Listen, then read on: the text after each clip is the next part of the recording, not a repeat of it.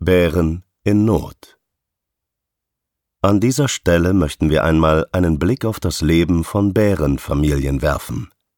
Die folgenden Beispiele sind alle aus unserer Praxis. Sie beschreiben Familien, die wir begleiten dürfen. Wir sind sehr dankbar für die Erlaubnis, dass wir Ihre Geschichte erzählen dürfen. Ihre Pseudonyme haben Sie sich selbst ausgesucht.